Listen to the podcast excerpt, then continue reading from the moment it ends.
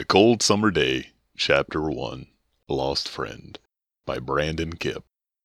I wake up from a dream, tears in my eyes and dread on my shoulders. I could still hear her voice, like she was still there. But it was just me sitting on my bed, listening to a dead girl's voice in my head. Maybe it was me trying to cope with a death. Or maybe I was trying to live with the fact I was to blame for it. I know it wasn't me, but I still get the feeling of guilt. Was it her own fault? I don't know what to think. I feel like I was never there when she needed me the most. That's all she cried out for, but I didn't listen. As I hear my door open, I quickly wipe away the tears. "Aaron, are you all right?" "Yeah, I'm okay, Dad," I shrug. "I know that look, Aaron. You're not all right. Scooch over. I want to talk to you for a second." I do as he says, sliding over to the end of my bed, and my dad sits beside me. "Listen," he continued, "I know this is really hard for you right now, and I know how hard it is to lose someone close to you. Remember when we lost your Uncle John?" "Yeah, I remember," I mumbled.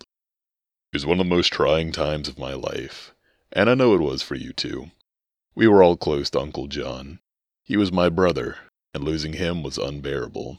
This is a lot like it for you, since you guys were so close. It may not be on the same magnitude as, let's say, your uncle, but I know you two were close, but not as close as you were to Vanessa." He paused for a moment, then continued, "I know it's still rough and hard to cope with something like this. I sometimes hate the thought of death. It brings out the best and worst in people. Death is a true testament of people's will and morals. It wasn't your fault. What happened to Vanessa? It was no one's fault. These things just happen. You can't blame yourself for the natural way of things. You lost a friend, a very close friend, honey. I'm so sorry for what happened to Vanessa. The two of you have been so close since you were young. All I can say is, just remember that she is in a better place now. She's free and at peace.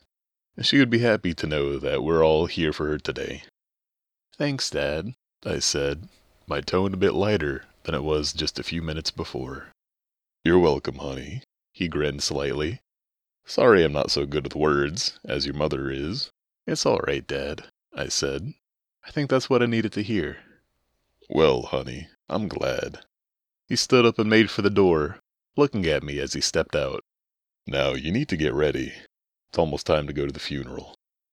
"Okay," I said, feeling much better after our conversation.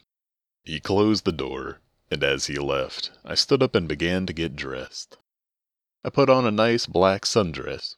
I'd always liked sundresses, as they always made me feel pretty and confident. On top of that, Vanessa always liked me wearing them. She always said I looked the most beautiful when I wore them. As I got dressed, I could still hear her voice in my head, like a humming reminder that she was still there with me. It felt like a cold chill down my spine. It felt weird not having her around anymore. It's just different. Almost like a piece of me has left with her. The world is strange without her, and it will feel even more so at school.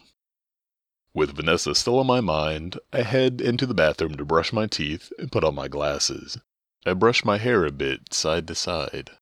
Short, the way I always wear it. Most girls at my school wear their hair down long, but I always kept mine short.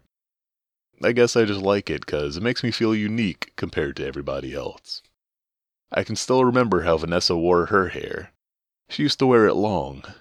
I remember it like it was yesterday. She had long, black, smooth hair. It was so pretty and wavy. I could hear my dad now just behind the bathroom door. "Honey, you're almost ready?" "Yeah, Dad, I'm almost done. Just putting on my necklace." "All right." I rushed back to my room to get my necklace, which I found lying on my bedroom desk. I put it on and quickly rushed downstairs. "Okay, I'm ready." "Your mom's waiting in the car for us. Let's head out." As we walk out the front door, he closes the door behind us, and we walk straight down the path to the car.